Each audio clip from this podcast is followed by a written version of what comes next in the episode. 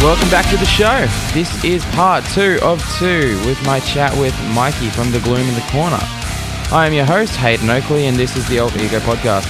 In this episode, we talk a lot more in depth about uh, The Gloom in the Corner itself and how that project has evolved over the years. Um, we kind of dipped into a bit of exclusive juicy goss, uh, uncovering some things that have been kept a secret for a while, but I think I was able to lubricate those tight lips. Oh my god, I can't believe I just said that. Okay, here's the show.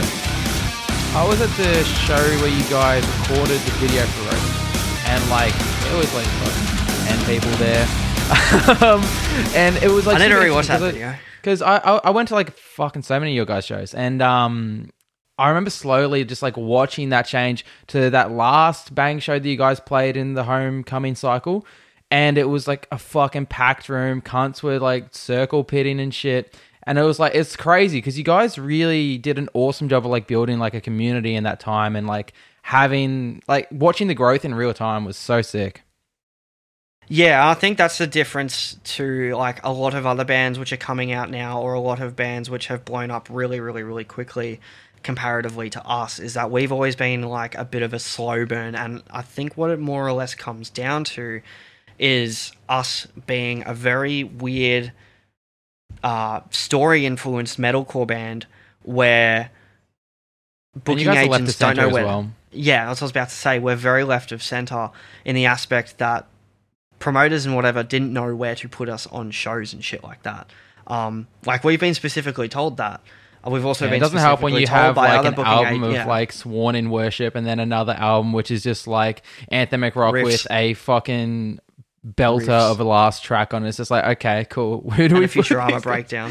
Yeah, and it's like, and it's like, I think it, what as well didn't help um, was, I'm not sure if this is one of your questions as well, but um, what didn't help as well was that, like, at least me being the front man of the band, you know me, you've known me for ages. I'm a very mm. jokey guy. Like, I have a very cheeky attitude when it comes to stuff, and a lot of you're that literally Brendan Murphy of Melbourne. Oh my God, stop saying that. No, I don't want to be compared to Brendan Murphy. Uh, that's why I shaved my beard to have a goatee. So I can be yeah. the fucking... I can be the I can be the Captain Price of Melbourne instead. Um, all of my images, like everybody else's image is based off band dudes. I'm just based off video game characters. I've gone through Max Payne. Now I've gone through fucking Captain Price with my fucking beard. Um, but no, like, I think what is... what happened as well is that, like, I didn't really take myself super seriously, and I had a lot mm. of like social media issues of me just being like, well, I can post whatever the fuck I want, I don't fucking care, um yeah. and or starting shit and etc, like that kind of thing. And then it wasn't until we started kind of getting into the flesh and bones cycle of things when we really started taking stuff seriously, um did I very much have to rein that in. Um yeah, learning curve, I guess. Yeah. My, I mean, Twitter's my Twitter's still a fucking minefield of absolute brain rot. Um, you gotta put it like, somewhere. A lot of it, yeah. And Matt, who's like very, very, yeah, exactly. And Matt, who's very, very, very professional in that aspect, knows as well. Like he's he had this thing where he was, and this is no disrespect to Matt or anything like that. Um, he had this thing where he was like super, super hard on me and what I posted and et cetera and that kind of thing. Um, and then he's kind of eased up on it a bit recently because of like various things, like, you know, like people, I've said to the guys as well, is like, I want the characters to be relatable and et cetera as well, but like there also needs to be that one per like when we went through the villain cycle and to a lesser extent the flesh and bone cycle, we had this certain image where we needed to be, we thought that we needed to take ourselves seriously, and it wasn't until kind of like the end of last year to start of this year um did we kind of sit back and go like, well, that's boring. We're not going to, that's boring. We're not going to copy, like, for example, and this is not a call out, but we're not going to copy Alpha Wolf. We're not going to copy Dealer. Um, we are a bunch of goofy fucking dudes, of goofy fucking nerds. Why don't we just own that and make our own image and not mm. like, when it comes to us, like talking and interacting with people, do whatever the fuck we want within reason, obviously. Um, and then, you know, like, hey, base the actual... Oh, sorry. Let me... You there? Yeah. So, where were we? Yeah, we were talking about, like, just image changes and et cetera. Yeah. Um, yeah. yeah. When we started coming up to violence and um, the other two tracks that are coming out, like, we kind of had a very introspective look at, like, even before then, like, when we did, like, just after Flesh and Bones, we, we started moving out of, like, that whole Alpha Wolf image, if that makes sense. Network's dropped again. Oh, my fucking God.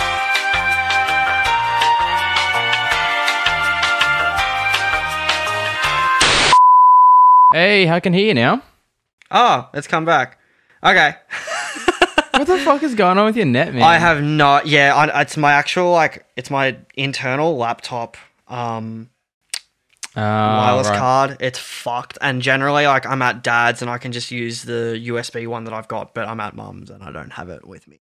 Otherwise, I would have switched over it, switched over to it ages ago. But yeah, that's probably why we're having problems. That's um, good. Yeah. So yeah, where was I? Just switching stuff over to. Yeah, like, so kind of like after Flesh and Bones, we kind of started, like, obviously we had Villain and we had the Adidas scenario. Um, yeah. That was and, a like, good scene. It, yeah. And, like, from that, we started slowly moving out of it, but we still had those kind of, like, Alpha Wolfy kind of images, same thing with the promos and et cetera, but our mm. promos were a lot cleaner. Um, what, and then, like, where, from, where did all the ideas yeah. for that imagery come from, by the way? Like, who was who was leading the artistic vision of, like, how you guys were going to look? As in, like, image-wise? Yeah. So, yeah. I mean, I think what kind of happened was when... Um, sorry, what what I should have said before in between as well, between Homecoming and uh, Flesh and Bones, or, sorry, in between Villain, um, was we had a... We obviously got a new bass player. That was Connor. Yep. Um, and he was with us for the Flesh and Bones era. Um...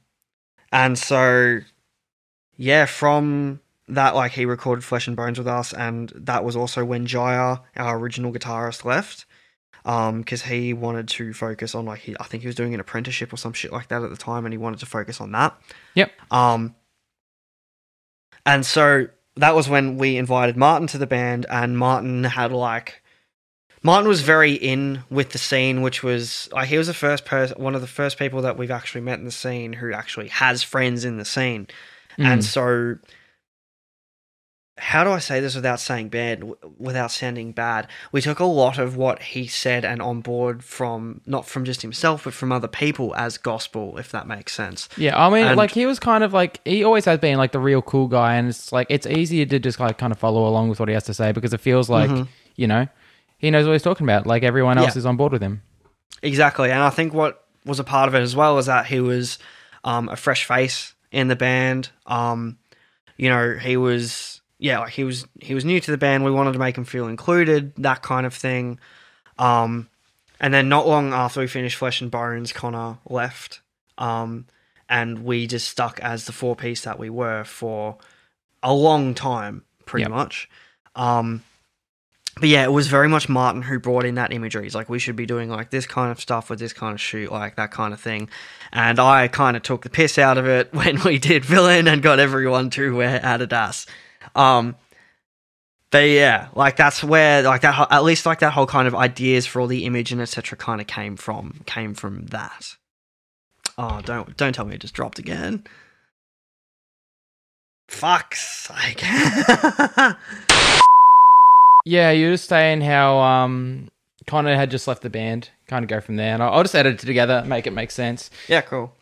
Um, so yeah, once once kind of Connor left the band was when um, like Martin started taking over more of the ideas because we were kind of talking about them through the Flesh and Bones process. Sorry, ideas for imagery, I should say, because um, we're kind of talking about the imagery that we wanted to do for Flesh and Bones um, throughout recording it, and. There, I mean, there were a whole heap of different reasons as to why Connor left. Um, like, it was more so like he just didn't have the time um, or couldn't financially do it as well. Um, and so that was more so his decision to step down. Um, but from there, like, we just stuck on as a four-piece, and that was me, Nick, Matt, and Martin. Um, but from there, Martin kind of, like, took over the reins of the imagery and, like, what we should wear, et cetera, mm. that kind of thing. And that was, like, when we started getting real picky with... Um, what we wore, like what we wore on stage, et cetera, that kind of thing. Um, like when I've made joking comments about like Gloom in the past not being able to, you know, wear certain things on stage, or me not being able to wear my Hawaiian shirts, it's because we actually did for a lot, I mean, still do follow a super strict kind of dress code as to what yeah. we can and can't wear. Um, and that very much stemmed from Martin and like the branding of the band and et cetera, and making ourselves look professional. And, um, and I definitely, I reckon it definitely like made a difference kind of as well. Like I think, Oh yeah, definitely mm. made a difference. A hundred percent, it made a difference. Yeah, everyone took you guys a bit more seriously once you kind of got more consistent, and I don't know. I feel like everything, like Homecoming, you guys kind of started to get like a real uh, concise image starting to develop of like it felt felt more more focused, and then yeah, once you guys started doing, you know, everything flesh and bones, I mean, it's it started to feel really, I don't know, all together. Yeah, I think that, yeah, it, it started stemming from, um, you know, like the Flesh and Bones recording cycle, because that's when Martin did come mm. into the picture. Um, so, yeah, after we kind of finished Flesh and Bones and Connor left, um, was when we kind of started introducing that transition. And Villain wasn't even really a thing at that point until like June, July, because we got to June or July and realised that we didn't have enough time to do Flesh and Bones the way that we wanted to do mm. Flesh and Bones. Ooh, pardon me, yep. release-wise. But you still wanted to keep that momentum. And so we did... Yep, and so we did Villain in between. Um, and that like that worked for a number of reasons because, one, um, it introduced one of the characters on Flesh and Bones that doesn't have a song, but is still an integral part to the story. Uh, two, it showed our rebrand and re-image, for lack of yep. a better term, and it showed it was our first big breakout in the aspect of we've actually done stuff professionally and properly. Um, we've gone to, you know, lands for mastering, et cetera, or mixing and mastering, like that kind of thing. We've gotten a video done professionally. Like we're taking ourselves yeah. a lot more seriously compared to, you know, previous. Did um, you still attempts. Track yourselves at this and point? And I think, yeah. no, no, no. We tracked, no. So Flesh and Bones was... Um, like with Homecoming, Scotty did all the vocals for Flesh and Bone. Sorry, did all the vocals for Homecoming, um, and then uh, he did all the instrumentals and vocals for uh, right. Flesh and Bones yep. and Villain. Cool. Yeah. So yeah, so from there you guys went on to do the Flesh and Bones E P cycle, um, doing all the video media, and I'm guessing um, it was still Martin having a lot of input on all those visual- visuals through that cycle as well and all the videos, or was it more collective? For a lot of the assets and a lot of the merch, yes. Um, I still did I still did my fair amount of work for it. It's actually, no, actually that's not fair. I, he did a lot of the work for it. Um, like he did a lot of the assets that came out from Flesh and Bones and et cetera as well. Um, as for like, he co-directed Misanthropic and Survivor's Guilt with Colin, um, shout out mm. Colin Jeffs. Um, so yeah, he did, like he did a lot of the co-directing, et cetera. As far as like the ideas for the music videos and stuff, um, Survivor's Guilt was the one that he... That was more so Martin's yeah. idea. Um, and then uh, Misanthropic was a much more collective idea, and that was more so all of us coming together and saying, okay, what do we... Like, this is Sherlock's big reveal. We've kind of teased him in um, in Villain. Like, how do we want his reveal to come out? And so, like, the Misanthropic video ended up being what was uh, Sherlock's big reveal, and it was a big um, conjoined... Uh, uh, what's the term? Mm. Effort by everybody, like coming together and just making sure that the video is what we yeah. want it to be. And it was, I, I think that really showed because yeah, I think absolute, that. Well, for yeah. me personally, I mean, maybe I'm biased because uh, uh, a little bit of trivia. I'm the one tackling Mikey, just just so you all know. Um, yeah, I was about to say you were at yeah, the video shoot, weren't yeah. you? I'm pretty sure you were one of the dudes who, like, yeah, yeah. That's right. But I reckon yeah. that was like the best video of uh, of the cycle. I really fucked with that one a lot.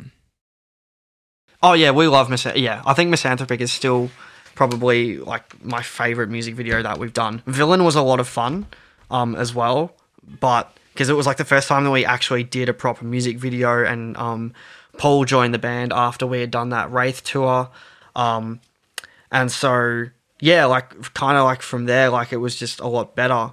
Um, everything worked a lot smoother. Um, and I mean, well, everything worked smoothly except for the fucking Misanthropic shoot, as I'm sure you're aware. Yeah, man.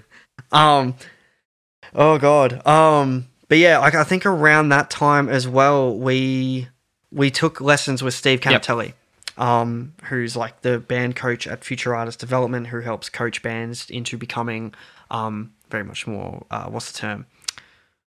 Like comfortable in their own skin, et cetera. Like act- and actually like making the band a band as opposed to, um, you know, just some dudes walking in off the street with a whole bunch of gear. Like he made us a lot tighter. He made us a lot more professional. Um, he helped us a lot with uh, the flesh and bone cycle and what we should and shouldn't do, what we should do about doing, like how we should go about like labels, shows, et cetera. That kind of thing. Um, you kind of feel Maddie, in that mentor um, position for you guys. Mm. Yeah. And Maddie Badge, who like helped us with uh, the actual like press release yep. stuff, I think from memory off the top of my head. I'm pretty sure that's what she did. Oh no, she worked with our image, sorry. She worked with our image for like for actual Flesh and Bones and like what we wanted to do and actually nutted that out so it wasn't just like... So you had a visually um, consistent theme. Martin throwing us ideas or et cetera, that kind yeah. of thing. Cool. Yeah. So from there, uh, you guys did the cycle. You know, you did all of the um, the those really cool shows as well. I remember you had like those little audio snippets and shit. That was really cool. Whose idea was that? As in, sorry, wait, I'm trying to remember which one the, it was. As in, the like the Sherlock Bones reveal, the one where you're wearing the shirts like "I am Sherlock Bones" or whatever. Oh yeah, yeah, yeah, yeah, yeah. At um, at the villain show, yeah. Yeah, and we and we started doing like um the audio, yeah, the story interlude stuff um in between songs, yeah. et cetera. Um, yeah, that didn't take off as well as I thought it would. Um, or at least from our side of things, it didn't take off as well as we yeah. thought it could. We did it for a few tours and we did it for a few cycles. I think as um, a one-off, it was really but cool because I heard a lot of people talking about it when like it was like still present. Misanthropic, yeah. I'm pretty sure. Yeah. I think we did it at the Misanthropic show, um, and we did it at on the Cursed Earth yeah. cycle as well. We did it for yeah, and we did it for um, yeah. I think that one of the last shows that we did it for was Big Sound, and then I think after that we kind of stopped doing it. We didn't do it for uh, Ice Nine Kills or anything like that at the yeah. end of last year. So yeah, um, but yeah, like unfortunately that that was a re- like it was one of those things where I still like we all still think that was a really cool idea, and it really was a cool way to engage the audience into us, but unfortunately with a lot of those things you need a visual cue to go mm. with it, and like we just didn't have the visual cues to go with it, like, and realistically the only um, it's really hard to do that. The only venue that I can name off the top of my head yeah the only venue that I can name off the top of my head um that had like at least a projector was Bang, and yeah you know like Bang was pretty much on the downhill at that point, I think, anyway. mm. um They were on their way out for the most part. And then, yeah, like we, we did it, yeah. We kind of stopped it after a little while because we realised that it wasn't working. Um, I tried coming up with ways to make it work, et cetera, that kind of thing, but like it just wasn't grasping. Yeah. And so I think we eventually decided that one of the last times that we were going to do it was at uh, Big Sound, because that was when we were performing in front of... Industry like, people. Uh, yeah. Label people and represent... Yeah, industry people and representatives and stuff. It's like, okay, cool. Well, if we want to do it anywhere, we should probably do it there. Um, yeah, like presenting your art and the ideal yeah. way that you want to present it, you know? Yeah. Correct. No, I, I think yeah. it's I think it's really cool, personally. I mean, like, you know, there's there's not much that people do uh, in in the Australian scene and just the scene in general for alternative music that really kind of uh, develops or pushes the limits of the artistic like platform that, that shows do offer. Um, and I, I don't know, I really love, I really loved seeing it when I was there. And if it's something you guys are able to develop, like, I think that that's something that, that you guys can really bring to the table. Um, you know, not just in like Melbourne or Australia, but just like for this scene in general. I think that's, you know, you guys really killed it when you did those shows that I got to see, um, for like the Misanthropic release and some of those uh, cycles for Flesh and Bones that you were playing that on, because I saw it like twice, I think. Um, yeah, we did it a couple of times. Yeah, I but think, um, yeah, yeah. Anyway, so yeah, like I don't know, if, I feel like that that's something that you guys, you know, have such a strong uh, artistic. like like vision of, I think it could be, you know, something really, really cool uh, and unique, and kind of be something that you guys can bring to the table that other people can't. Yeah, I mean, I mean that's that's part of the reason why I wanted to do it. It's like I said to the guys, like if there was any, like if anybody could do it, it it's, it's probably us. Like there's not many other bands that, you know, have a whole concept E P where we can get away with this kind of thing as well. Um, you know, unless maybe like maybe with the exception of Defeater or Ice Nine Kills. Um, and, you know, like I think after we watched Ice Nine Kills' set, we went like, okay, maybe it might be better or easier to do it more as like a stage production, like what they did. I'm not sure if you um, saw yeah, any dude, of the their, Ice Nine, the Ice Nine um, stuff that stuff. they do on their shows. It's like, it's fucking it's insane. Cool. Like it's the amount of planning and meticulous work that goes into it and everything is just so nuts. It's like a full on stage production, yeah. pretty much. Um, you know, costume changes and everything. Um, But yeah, like at, at that point, like it just it wasn't grasping people.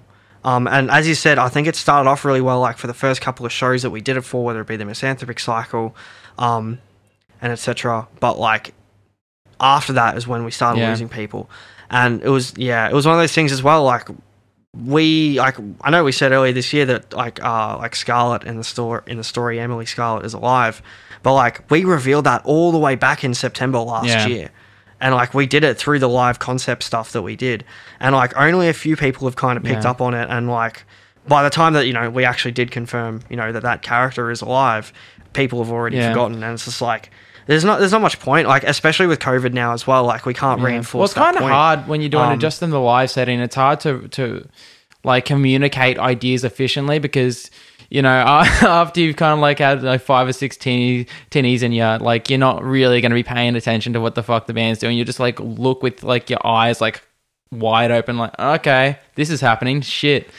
But um, I yep, don't know, maybe exactly. maybe coronavirus yeah. is a good and, opportunity. You know, go, you guys can get on like the fucking digital live things and present it that way. I don't know. There's a It's a yeah, it's a really hard thing to do because it's mm. as said, like it's something that you need like a full like, you need a crew, like you need like a screen running yeah. in the background, yeah, and you need a crew and et cetera. And like yeah. at that point, we're just have not you, that have you level seen yet. Static Dress um, and what they've been doing?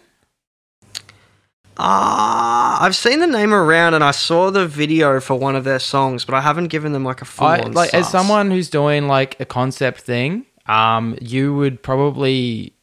Be intrigued to see how they're attempting to do it. So they're not doing like a concept in in the traditional sense where there's like a story and they're like telling like the narrative, you know, quite literally. It's it's a much more um, ephemeral kind of thing, which which has it, it, for all intents and purposes, there's there's still like a narrative to it, but it's not exactly like a narrative that you can just be like, yeah, so this is the main character and this is what they're doing. It's, it's Very, oh, okay. yeah, it's yeah, very abstract. Okay. But um, the way that they're approaching doing like that similar kind of storytelling thing probably be something really cool that, that you would be definitely interested to see. Um, and I recommend it to everyone. They're like, for me right now, I recommend the fuck out of that band uh, just because they're like, they're doing really cool shit. And their music is really fucking cool too. And it's just like, they're kind of, they're changing the game in, in how people look sh- or should look at Uh, promoting their band and, and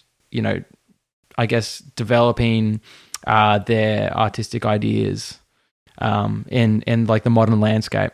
But... um, True. Yeah, I mean, as I said, like, I've seen the band's name come around quite a bit, and I think I checked out one song ages ago when it first dropped, and it was, like... Every, when, I remember when it dropped, like, everybody was like, oh, this is super MySpace or some yeah, shit like yeah. that.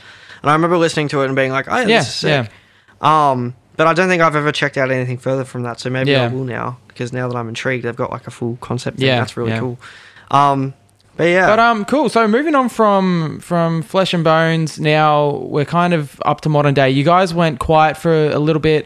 Um, I mean, you would have probably been playing shows, I guess, but that all kind of hit the brakes, and you guys uh, were quiet for a minute, and then uh, you guys put out Violence. So... Let's talk about this. So you got the concept, as far as what I've grasped, is there's going to be three singles that are going to drop this year, starting with Violence. Yep. Um, and then we've got, you know, the, the two new ones. I think you've got like a second one coming. That's probably going to be out by the time that this podcast is out. Um, if you, if you, if I can be so bold to ask, do you know the exact date of when this podcast of when this podcast of when this body of when this podcast? Oh, it's not coming out, out until like late next month, at the earliest. So, In which case, yeah, yeah, Warfare's coming out on September fourth. Hell yeah, hell yeah.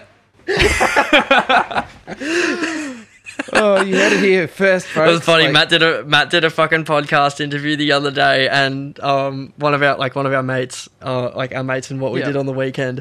Virgo was just like, oh yeah, so when's the new single coming out? And Matt's like, oh, we can't say when yet. He's like, I'm going to say early September. And Matt's like, oh yeah, like I'm just going to have to look at the calendar kind of thing. And Matt, Virgo was like, September fourth. And apparently you could just see Matt's face drop. Yeah. Like if you watch the YouTube video, it's just drop. And I'm like, oh no.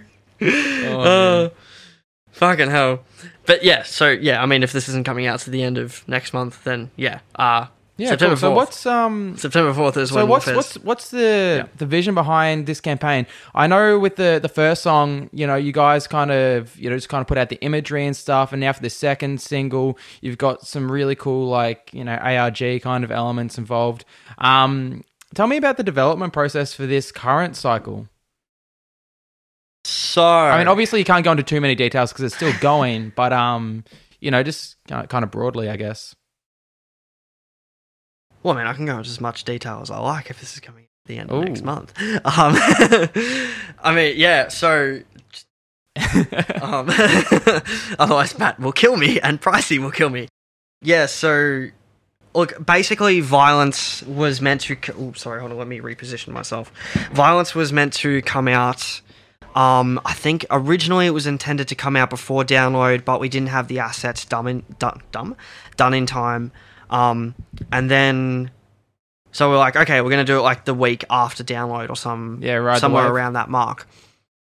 Yeah. Ride the wave kind of thing. And then download got cancelled. So yeah, yeah rough. so yeah, and download got cancelled. So, I mean, like, we're just like, okay, cool. Well, we really like, we didn't really tell anybody, hey, this is when the single was coming. Cause originally it was just going to be like a very, very, very quick thing.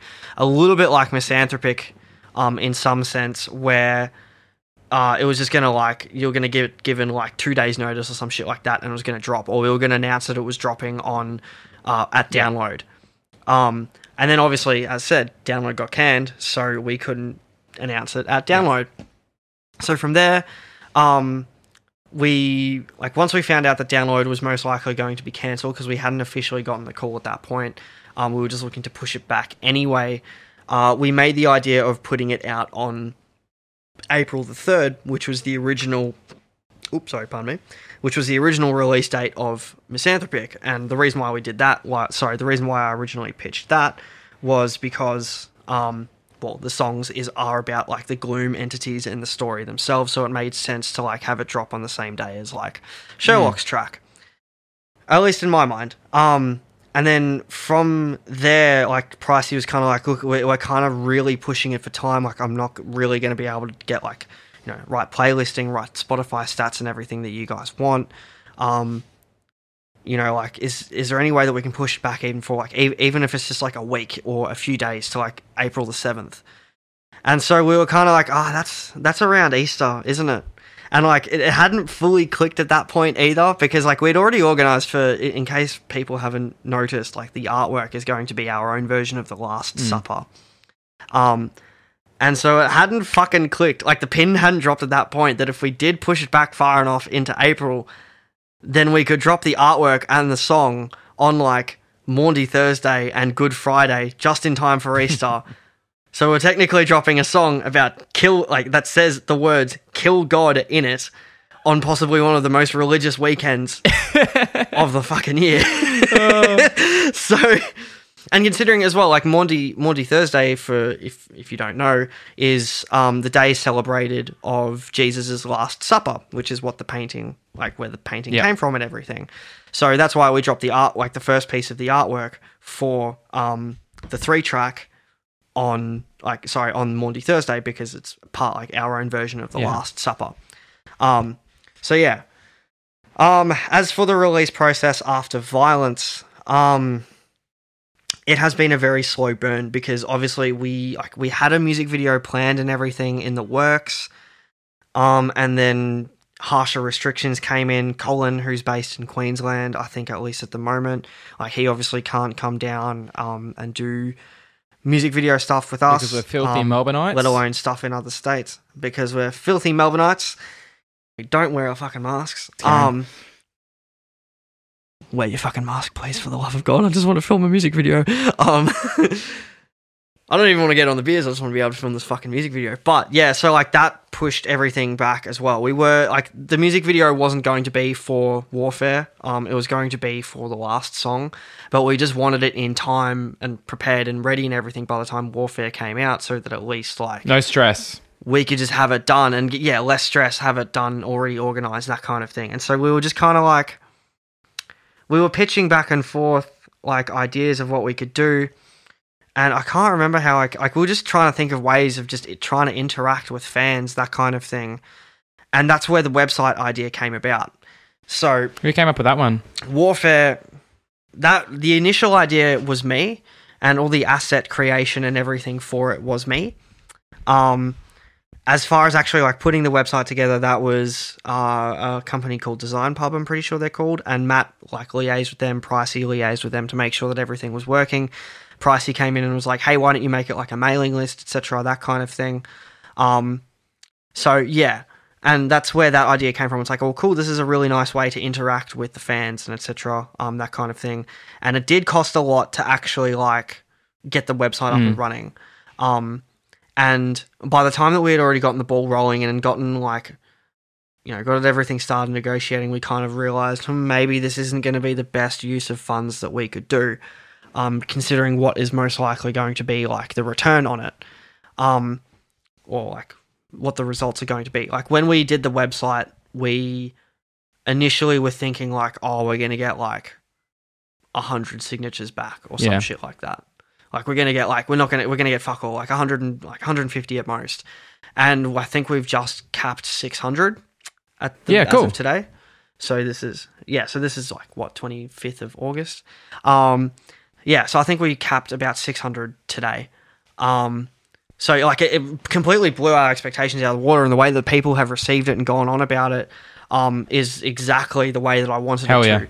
The only thing that we didn't, the only way, the only thing that we didn't take into anticipation was how many fucking people were going to be homicidal maniacs and choose all the sectors. Dude, it's the most fun way like, to do it. I mean, me personally, I got, I got the sect as well. I was like, would you fucking kill a civilian? It's like, yes. G T A five, let's go, boys. So, would you throw somebody in the wood chipper? Yeah. I mean, like, what else am I going to dip my Doritos in, boys? Let's go. Yeah, exactly. I have a fun little thing to tell you about yeah, okay, after cool. this as well. Um, so, yeah, fucking, yeah, like, I, I came up with a lot of the questions. There was originally going to be thirteen questions. Oh, classic. And there was going to be, th- yeah, yeah, the, well, I, yeah, I had to keep everything fucking consistent. Um, but three of the questions were going to be throwaway questions so that, um, I mean, by the time the interview comes, like, as I said before, I should probably stop saying this, but um, basically the way that the website works is there are ten real answers, quote unquote, and there is one fake answer. Now, the fake answer is, are you prepared to die? No matter what you answer on that question, um, it doesn't affect your overall score. If you get six, if you answer six questions that are sect answers, you will get the sect. If you answer six um, questions, which are the holy order questions, um, sorry, if you give six holy order answers, then you'll get the holy order. If you get dead set down the middle five, you will get the secret answer, which somehow more people have gotten than the Holy really? Order answer, which I mean, is the easiest one to get. Yeah. I mean, to be fair, like, if anyone's so a like, fan of the band and the lore, they're not going to pick the fucking Holy Order answers. I'm not going to lie, man. Well, yeah. I mean, that was kind of the point. That's, it was the way that I structured the questions as well, and the, the only reason why we, I mean, which I didn't kind of take into consideration, was that the website was there for people who weren't necessarily a mm. fan of the band to have a look and get into. And so anybody who's not a fan of the band, um, you know, would get like would most likely get a holy order question. Sorry, would most likely get a holy yep. order answer or a Echo Six yep. answer. So, but yeah, I did. We, we we were just completely blown away by the fact that every single one of our fans are homicidal maniacs, apparently. But no, as you said, like, it's it's one of those things, like, if you know, you know, like, I've been saying for ages as well, like, it is canon that Sherlock throws somebody yeah. in a wood chipper. Um, And, like, that's why I put that question in there. And, like, if you know the story of Homecoming, it's like you know that Ethan shoots yeah. the kid um, in War. And there was another question. Like, you know that, like, with the boss fighting question, that's a reference to Grim Sleeper, um, and et cetera, like that kind of thing. So I've thrown out, like, a whole heap of little, you know, in-jokes. Like, sorry, not in-jokes, but little, like, um, Easter eggs for those kinds of things. Because the real diehard fans will be like, oh, that's sick, that's a reference to that song, and that's a reference to this song. And people who are just first taking the quiz are like, what the fuck have I yeah, gotten myself yeah. into? Yeah, that's super cool as well. Like, such a good idea to to put, you know, to to tell your story, to tell your narrative, like, through, you know, a whole new medium which you guys haven't ever touched before as well. I think it's really cool. And that was, like, the main thing as well, is that, like, um, you know, like... the whole point of the thing as well was to interview, sorry, was to introduce one of the new characters who's going to be one of the new main antagonists in the story from here on out, even after this E P cycle. And that was one of the dudes at the Holy Order whose name's Elias DeGraver. And, like, DeGraver's, like, video and everything. So for people who don't know, like, when you got to the end of the quiz, you get, like, a little video message from one of the factions. Um, DeGraver's video message was the most professionally done because we actually got a voice actor to go out and do it. And so, because, like, I generally have this thing where, like, if it's one of the characters in the story, then, like, whether it be Ethan or it be Sherlock or it be Jay, then I just go out and do the voice myself and just pitch it to, you know, however I want it to sound.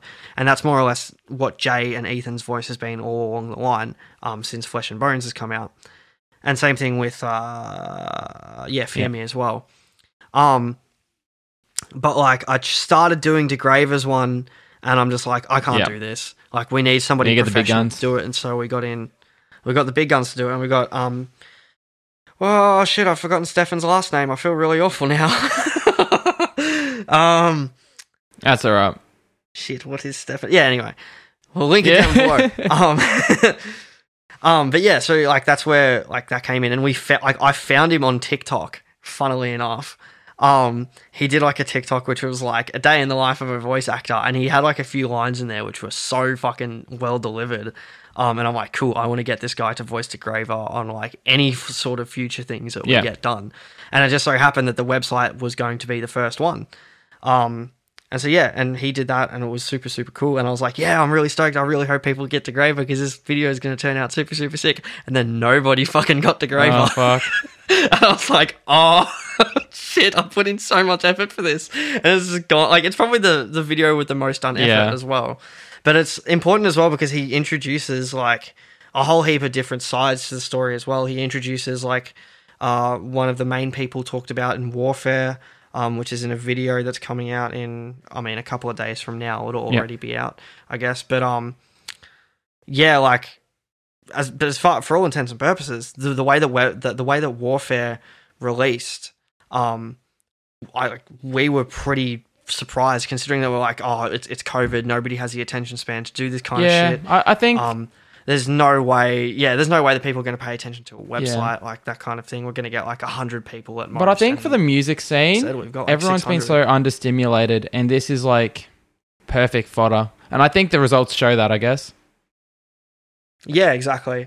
And, like, we have people going off, like, I saw us post today in U N F D Social Club of, like, some dude's crazy fucking Yeah, I saw theory. that one too. And, yeah, I was like, this. I was listening there and I had to, like, Google a couple of things as to what he was referencing to just to see if I could go, yeah, I could I could include this. Yeah, it's just like, mm, um, yeah, retcon. yeah, mm, yep, yeah, yeah. I'm, surprisingly, I haven't actually had to retcon really anything yet. Except for Scarlett's Well, I death, guess there's a lot of... Which Scarlett did originally die, but, like, I thought it would just be funnier to yeah. bring her back. Well, I think I think it's it's kind of good because you, you don't tell the story, like, super, like, obnoxiously, like, in so much detail. Like, there's a lot of um, vagueness, which will probably, like... Which I think works in the story's favor because, like, having the mystery element kind of makes it uh, easier for people to, like, self-insert or to, like, you know, make their own interpretations. It also makes it easier for you to write for it as well. So I think that was a good decision. Well, I mean, that's that's the thing. Like, yeah, like I actually kind of see that as a burden because there is like a lot that we have already done with the story, and like it is like if people dig any deeper than like toe level surface, they're gonna drop themselves into deep water, because there is already, especially new fans and et cetera, there is already so much backstory that they need to learn. And like with the Sherlock stuff that's coming out in the next single, um, you know, like it makes it, or sorry, the Sherlock stuff that comes out in Warfare, um, you know, it makes it even more convoluted. And suddenly, like that section debate, that second that section dimension document that I had, I have to go back and completely change some parts of it. And it's not necessarily a retcon. It's not necessarily a retcon. It's we have uncovered yeah, it's a new clarification, information which actually changes this to this. Yeah, it's a clarification. Yeah, as you said. Same thing with the glooms.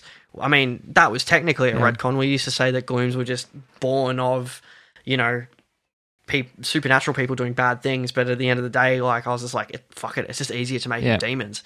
Let's just make them as like, let's make them super, super ancient, powerful demons. Like, let's just yeah. run with that because it's so much easier to run with that as opposed to just having it like, ah, uh, let it be this. And suddenly it opens up like a whole heap of new branches as well. Like, um, you know, Sherlock was like one of seven knights in like ancient Middle Eastern times, like in Jesus yeah. Christ times, and like.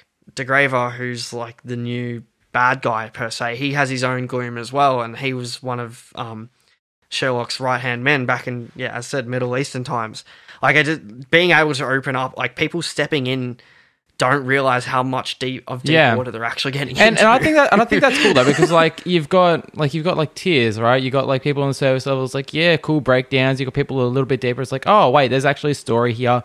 And then you know people can like get as involved as they want. And there's no like if you don't understand like you know who exactly each character is and how they interact with each other, like it doesn't detract at all from from enjoying you know the art that you guys put out. It's like you're still able to have like an equally positive experience. It's just like other people are going to have like a deeper and more like, you know, connected experience, you know, if they, if they want to, which I think is cool. Yeah, exactly. Exactly. And people like interpretate, interpretate. Yeah, interpret sorry. It. How do I say no worries. That? I, I, I said, interpret it some ways. I and said vocal, vocalicize like in the last pod or some shit like that. Yeah. Oh no. Yeah, so vocalicize, you mean vocal. um, But yeah, um, like it's one of those things as well. Like people will come to me with theories, et cetera, that kind of thing. One of my friends, James, he's always coming to me with theories, um, and I always let him in on like sneaky little secrets and et cetera as well because he always mm. asks me. Um, but like, yeah, like it, like people, like pe- I've, it's one of those things as well. Like people who have fully dipped themselves into the story, I haven't seen somebody come back to me and say this story is shit, this story is dumb. Like everyone has come back and has been like, this is really meticulously well thought out, yeah. and the way that you have done it has been brilliant. And once you go back and listen to the music story in mind, it changes. It's completely changed my perspective on the way that I listen to it. Um, and like hearing that stuff is obviously like it's what I intended to do originally with yeah. the music. Um, but as you said, yeah. it doesn't matter. Like if people want to interpret it that way, like I'm still incredibly humbled by the fact that people enjoy and have this own version of the story. Oh my God, Reaper just started its own new take because we've been going oh, for so shit. long. Holy shit. But yeah, so sorry, slight, slight, sorry, slight sidetrack there. But um, yeah, like it's it's awesome that people like ha- come to me with their mm. own interpretations and stuff like yeah. that as well.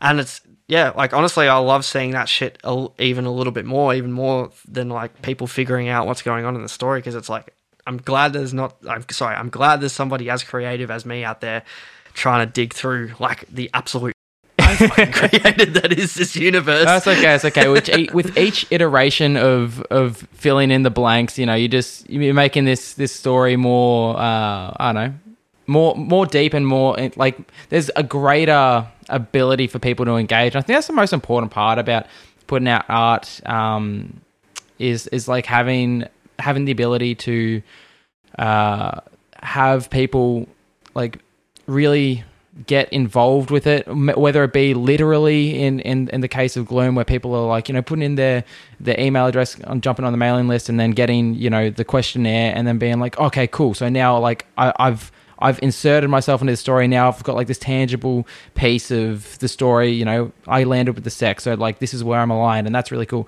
Or, you know, to go even further and, and, and involve themselves even further. I think that's like really important uh, with any piece of art. It is. I think it, I think so too. Yeah. But, um, I mean, the good thing is the, the only good thing is that I can say is that like, at least the Fear Me arc of things is wrapping up at, after the end of the next single. So, like, at least there'll be no more convolution from the from the feeling. Yeah, and you can start to write with a bit more intention, I guess. Yeah. yeah, pretty much. Yeah, more or less. Well, I mean, no, no. The next arc will also just be as convoluted. It's just how convoluted will we get? I do not know. Oh, fucking up. Well, yeah, if, if, uh, what those fucking late night Instagram stories where you just like send pictures of like all the folders of albums that are written for this shit, I, I would have assumed you had more of an idea of where this was going, but maybe I gave you too, too much of a, um, high expectation. Oh, no, no, no. I, I get, no, trust me. I have, as said, I have meticulously thought out every single bit of L P two along the way. So L P two is pretty much going to be like the start of the next arc yeah. for people. Yeah. Would I, I would I be able to right to assume um, that you're probably doing L P two after this after this um three single cycle, or or should we expect something different? Yeah. No, no, no. We should be. Yeah. I mean, I think it's it's time now. We've been saying mm. this for the last three years. I think it's fair to say, most likely that um. I mean, if it, it, yeah, that most likely L P two will be what's to come next after mm. the last track. Yeah. Fuck yeah. Um, because to be honest, if we did do it any other way, it would just make a bridge in between the two arcs that doesn't yeah. need to be there, really. Um, or it's just like, you know, like filler episodes in anime or yeah. T V shows. Like, I'm trying to, I'm, I'm trying to avoid that yeah. pretty much. Um, but yeah, um, I mean, the only thing that I can think of would be if somebody leaked Fear Reimagined once it's done. But even then, yeah, you um, um, but even then, like, I'm not sure if even Fear Reimagined will be done by the time the next yeah. record comes out. And this, yeah, I've because I've just spent. Oh, so you've got so much shit going on, and I also want to touch on that really quickly before before we finish up as well. So. Mm-hmm. You've got a handful of other projects going along the side. Um, you've got the SoundCloud, which has some interesting shit on it relating to the Gloom universe. Um, I don't know if that shit's still up. That's all binned. nah, that's all binned, yeah. I'm pretty sure. Um, actually, yeah, I think the Jay the Reaper stuff might still be up there, but it just hasn't been touched yeah. in years. Um, I'm pretty sure I did, but I'm pretty sure I down I took down like a lot of really dumb shit, including the X. Dude, I was gonna say. No, but I, I downloaded the X P yeah. Like, I made sure that I had a copy of that somewhere because I'm like, there's no oh, way that you, I'm losing you, you this. Deleted like, it. This you didn't is, even private this it. This was pure the, brilliance. You deleted it, huh? Ah, uh, let me have a look. I, oh, I've got some. Question. I've got some dirty, dirty little pieces of garbage still on my SoundCloud that are fully privated. I want to see actually. I, I I can't remember if I fully deleted the X Funeral or not. Oh no, this is Echo Six. Yeah, that's right. Because I'm pretty sure I. Did the Echo Six stuff? Did I rebrand? I took from the old section thing. Yeah, mm. I did. Yeah, the Echo. So the Echo Six Collective became the Section thirteen. Um, sorry, the Section thirteen page became the Echo Six Collective yep. thing. Um, so what is the Echo Six Collective? I'm, you want to you yeah. want to talk us through like what that is to you? Yeah, sure, of course. Pardon me. So the Echo Six Collective. Um, is kind of like, how do I put this? It's it's kind of like uh, the Gloom songs that can't be put under the Gloom mm. banner. Um, is probably the best way to put it. And, you know, in the background of uh, the band camp that I've got set up for the Echo Six Collective, it says, like, the Reaper and the Devil have more stories to tell. Um, so if anybody's listening to this interview and didn't and got the Echo Six faction on the quiz, you should be able to probably figure out now that Echo Six is Jay. Um, so, yeah, it's basically, like, the song... Like, I mean, that's why the Jay the Reaper stuff is actually still up there. I think it's just listed under private for now, for whatever reason.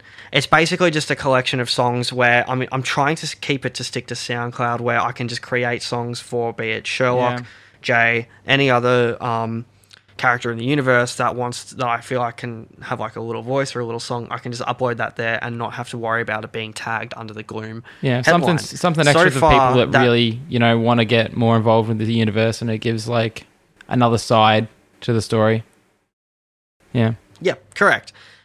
But like that brings me to my next point. The only two, or the only song up there currently that I can see is the Billie Eilish mm. cover.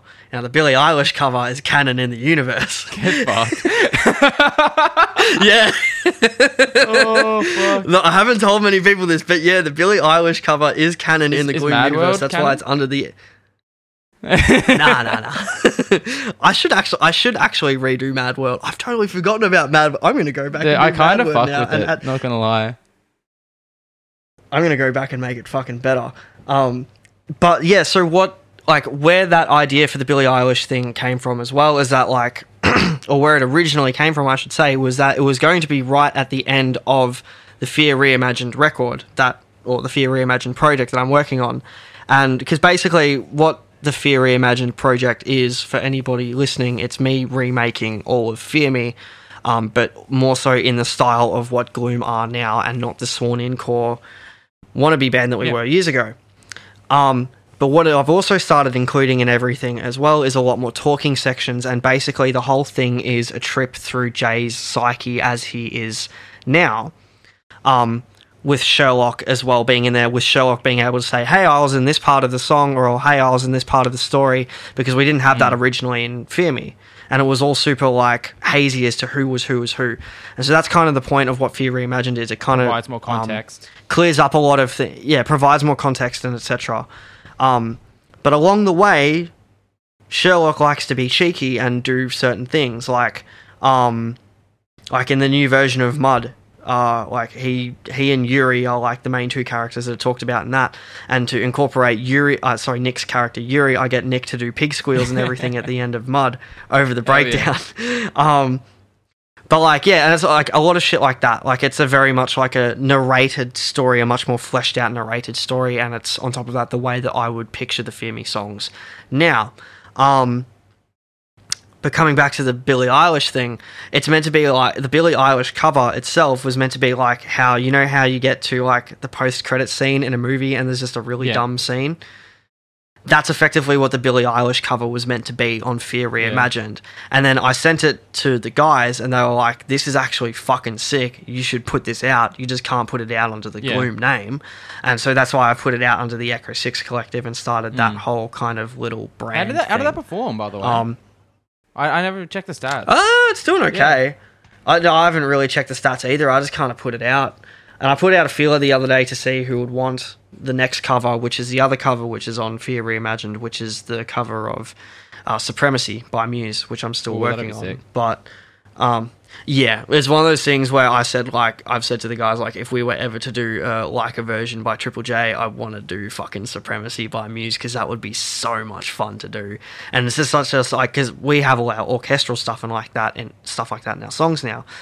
It'd be such like an like a natural thing for us to be able to do and organize and arrange yeah. and et cetera, because, like, we're used to having orchestra and everything in our sound. Um, so that's what I've been doing for over lockdown. But um.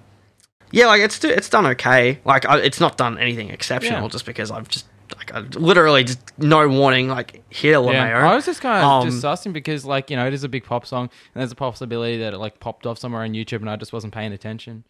But that's pretty cool. No, no, like, I mean, it hasn't popped off or anything like that. Um, a lot of the other metal covers and et cetera have, but... You're just too late to the bandwagon, I guess. No, no, no, no, not necessarily even that, like... With yeah, like oh yeah, maybe. I mean, someone two bands recently dropped like covers for Bad Guy, like over the last like couple of weeks. And my main problem with, I'm not naming who the covers are by or anything like that, but the main co- main problem that I found with a lot of the covers that have been done are just like they're really simple yeah. reiterations of, you know, of like the song. Um, that's a, that's that's a lot of metal bands is, covering like pop songs though. It's like they're just like, oh yeah, cool. We just play the same thing but on uh, some electric guitars, and then we'll put a breakdown in because okay, sure. Whereas I think I feel like what, what you did with the song was more of a um, you know artistic interpretation as opposed to just being like, oh well, they're playing the C G E, so I'm gonna play C G E. Correct, and that's my entire mindset when it comes to doing covers like that. Um, with Supremacy, like, for example, with Supremacy, like, I've taken the over-topness that Gloom has, because, like, Supremacy already has an orchestra and everything behind it. It's taking that orchestra and making it something stupidly fucking ridiculous. And so, like, where... Devin Townsend's Wall of Sound. Yeah, exactly. And, like, where like where, where the Supremacy cover fits into the story, as well as, like, right between Grim Sleeper um, and... Epilogue of a Dead Man, um, sit, sit yeah. in Fear Me, where Jay's incarcerated, and basically it's like, as um, Thatcher is coming to kill Jay, Sherlock stages like a full-on fucking jailbreak, because that wasn't talked about in the story either. It was the actual build-up to that fight that Jay and Thatcher have. It's like a full-on fucking jailbreak. And so the whole song of Supremacy is pretty much that jailbreak, and I'm pretty sure Sherlock says, like, right at the start of it, he's like, we didn't have a... You didn't talk about this last time, and so I don't know really how to tell the story except without using somebody else's words, and then we go into the Supremacy. That's hilarious. I love, oh, dude. You know it'd be sick if you did, like, um... Like, uh... Fuck, I can't remember what it's called. That that Gravemind, like, comic book. Um... What was it? The Taola... It, uh, the Death of Taola yeah. cover. Yeah, yeah, like, doing yeah. doing something like that vibe for, like... some video to go along with it. That would be so sick. Like, doing, like, the jailbreak in the comic book style. That'd suit it so well, man. Oh, it would be so funny. Oh. I mean, it's a oh, lot yeah, of money to get not, it done. Like, not something that's actually viable, but, like, in my mind, that that's that's what I see. But yeah, I mean, like, I mean, the comic book idea has always been a thing that's been passed around from us, like, us and the yeah. band and everything as well, whether we do it in the future or not. Um, whether it be, like, like Death of Taolia or, you know, somewhere else along the line. But, yeah. Um, oh, that's cool. So, you've got one... Yeah, so that's all the You've Echos, got one yeah. other project as well, I believe, Rourke. What, what's that? So, that's just my solo stuff. Like, I just started writing, like, a lot of Rocky, a lot of Mikey Em and rock side of Dillinger Escape Plan um, stuff. Like, a lot of that influence, um, like, at least over the first... period or so of quarantine, basically, to put into layman's terms, I actually started using a six string again, um, for the first time in years. It's your turn to step down, okay, um, fellas. Don't lose your minds. Come on. Hey, one one of the guitars is in drop B, the other one's in, like, yeah, half step down. Um, but yeah, so that's just kind of like my solo stuff, and I'm kind of putting along with that slowly. Like, I was going to do like a whole big thing for it, but then my momentum for it kind of petered out a little bit. Um. So it's most likely just going to be like a six-track E P. I haven't, like, once I'm happy with it, um, I'll put it out. But again, like, it's one of those things that, like, I thought I was originally going to get at least the first song done by August, um, but it's taken a lot longer, and I haven't been super happy with the mix as yeah. of yet, or the mix that I've done for it as of yet. So it might be a little bit longer. It might not be until after. And all this side project stuff, you know, after Warfare, yeah, self-produced, yeah. It is all yeah, self-produced, cool, cool. yeah. That's uh, that's pretty impressive work, man. Like, that's a lot of fucking shit to be doing all at once, so... Yeah, I've got to do this, I've got to do the new record, I've got to do Fear Reimagined at the same time, I've got to do anything else that anybody wants me to fucking do. I've got to do all the assets and everything. Um, yeah, no, it's, it's a lot to take on, and I think that's kind of why I stepped back from doing the Rourke stuff for a little bit, because it was like... Right, like, because I, I got the momentum for it. Like, I started and everything, and I'm like, yeah, I'm really, really cool, excited to do this, but I don't want to drop anything until I have everything done. And then, like, the next thing hit yeah. me, and then the next thing hit me, and the next thing hit me, and it just keeps, like, pushing it back and pushing it back and pushing it back. But I'll, yeah, I'm going to revisit it at some stage. Um, now that I have a bit more free time, well, um... I might, I might even just fucking drop something before this interview comes out towards the end of September, just because I'm fucking bored shitless. Yeah. Um. But yeah, I, I, don't hold me to that. But no, um, it's too late. I'm I'm putting like a disclaimer in, in like the opening of the fuck. of the of the podcast. I'll be like, we are announcing the first single for Rourke today. Nah, I'll send you the. um, Hell yeah, motherfucker thinks I'm joking. I'm actually sending you a Dropbox. Where's my drive? Mid interview, we're doing a quick. Oh, why is my Dropbox signed out? That's bullshit. All right. Well, we've been going for like two oh, that's right, hours now, so we should yeah. probably wrap this up. Um, I kind of just wanted to hit on like two more like final questions, um, and then yeah, I, I guess I'll let you go. So the the first thing I want to go through um is like for you, what has been your most critical point, do you think, uh, in developing as an artist? Like we kind of went through that whole story of you, like kind of picking things up as a kid, just being like, I think this is cool, I'm gonna like really get into it, uh, and then kind of, you know, seeing what the reality of, you know, being a creative person is like, you know, in your early experiences with bands, and then finally kind of figuring out what your angle was, like, yeah, I'm the guy who writes the songs and shit. I need to surround myself with people who are like on my wavelength, because like I'm kind of a creative director type. So what for you, like what, what do you reckon was the most critical point in, you know, developing your artistic process and becoming, uh, I guess, a creative mind that you are today? Critical mm. point. And it doesn't need to be like Ooh. the number one critical point, just something that, that you would think is, is worthwhile telling, is like, you know, a lesson. Uh, for anyone listening who who might be trying to figure that shit out themselves. Shit, I was gonna say, like, I probably I probably couldn't like I probably couldn't name a single or like even a couple of specific Could points. Could be a period um, as well. Well, yeah, I mean, I guess like over the Gloom period, it's kind of honed me in and taught me, like, being in Gloom has taught me a fuckload. But I could say the same thing about the last two bands. I think being in Despise taught me a lot about myself and how much of a dick I was during that time and how I should be with band people, um, and how, like, I should, you know, not necessarily appease people, of course, but, you know, um, how to collaborate, you know, like, what, yeah, how to collaborate. And I think Steve kind of helped a lot with that as well. Um, but yeah, like, it's, it's one of those things, like, it's an ever changing thing. Like my, like my opinion on it could change next week. And as far as me, like, being able to pinpoint a point in time where, like, I could specify where um artistry was at its best fruition, like, I'm not yeah. sure, like, I, I could say, yeah, like, it, it changes literally, man, like, from yeah. week to week. It can be from me discovering, like I did last week, a new shepherd tone pack, which I'll put in all the songs now, so every single Gloom song's gonna have a fucking shepherd tone. If you don't know what a shepherd tone is, it's basically like the barbershop fucking sign swirly thing of notes. So it's just a constantly rising note, and Hans Zimmer uses it in all of his music, or majority of his music.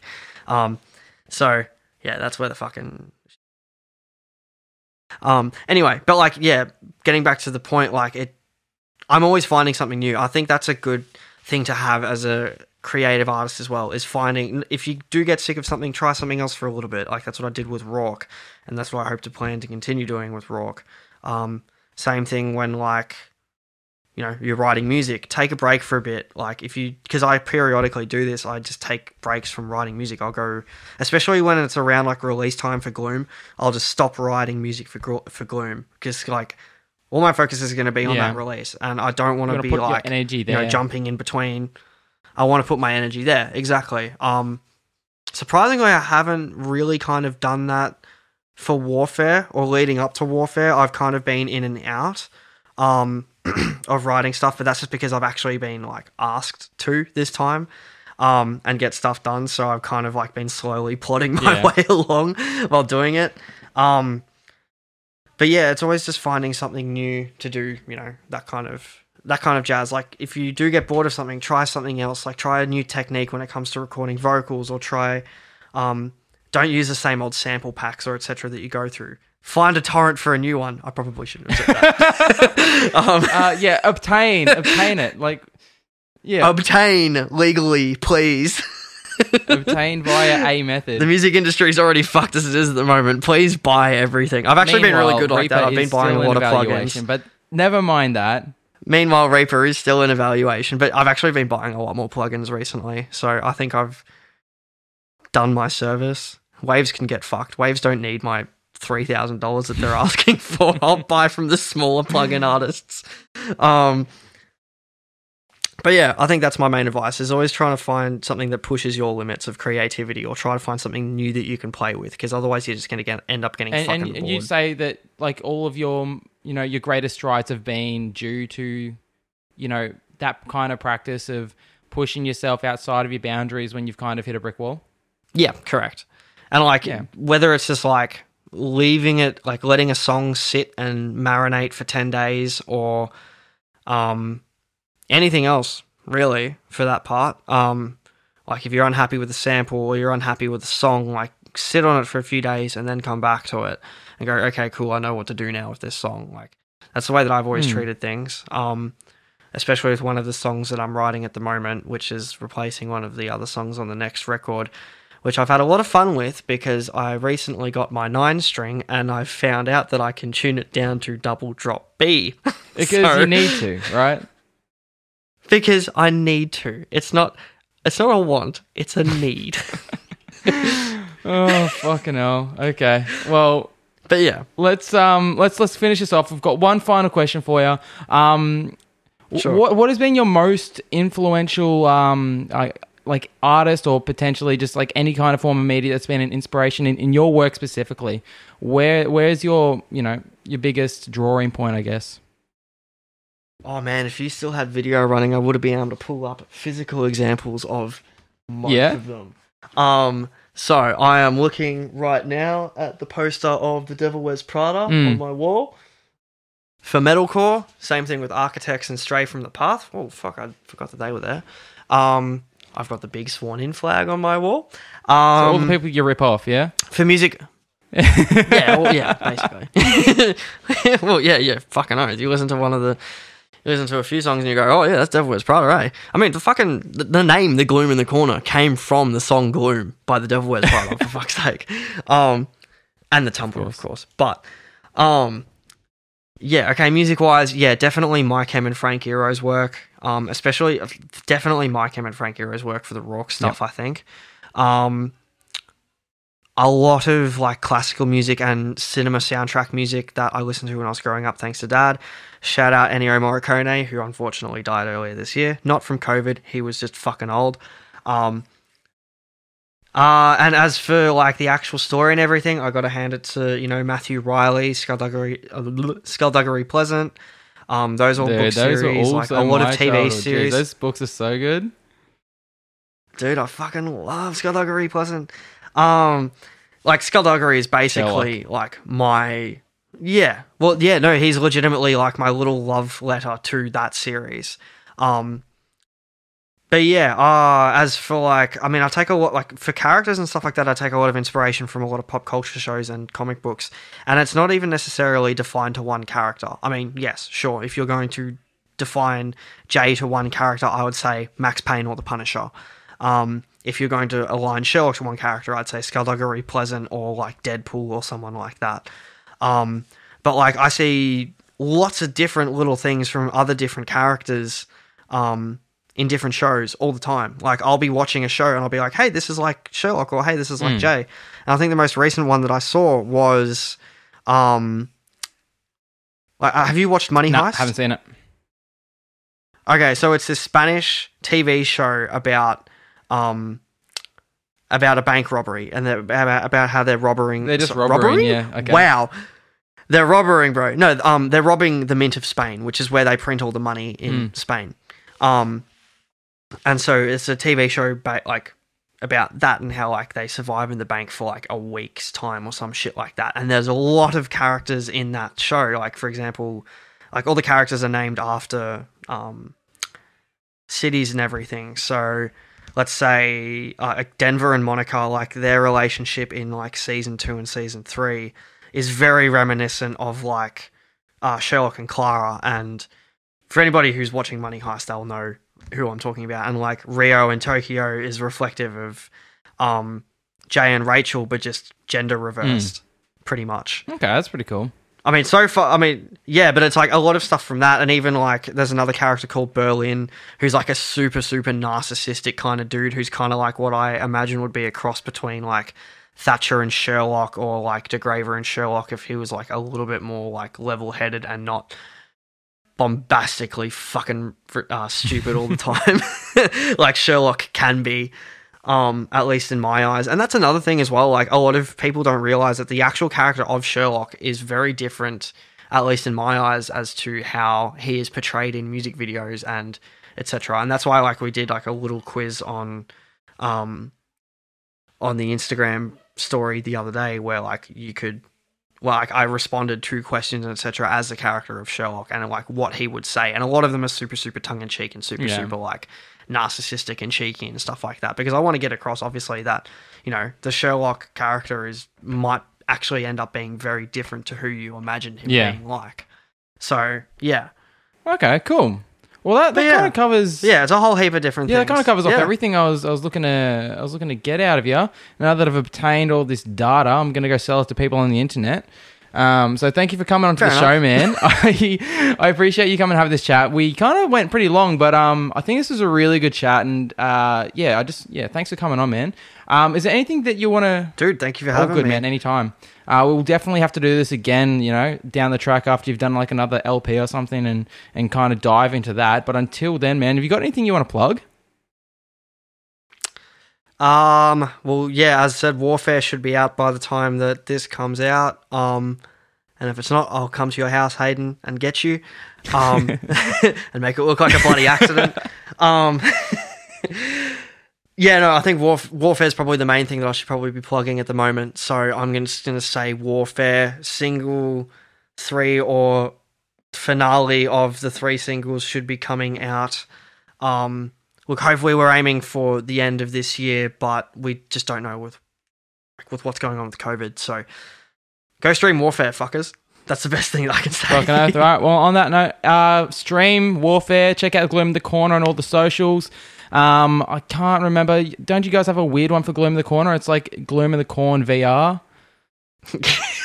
yeah, yeah. Yeah. Okay. Look them yeah. up. Okay. You might find them. You might not. Um, you probably won't. They're coming on the show, man. Uh, we'll wrap this up and we'll figure out the files, but, um, let's just pretend to say bye for the camera. Okie dokie. Bye bye, Hayden. See you, man.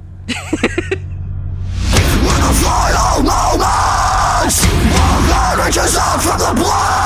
Waters that touches my skin, my buried past unlocks.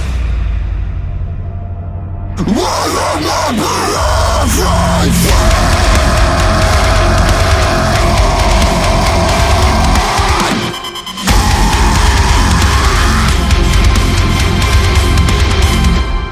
I walk the desolate land between time and space, and God's hand in the way. One soul of lost I've never known, moving on to any ride. And as I look at the time between then and now, I can see humanity hasn't changed.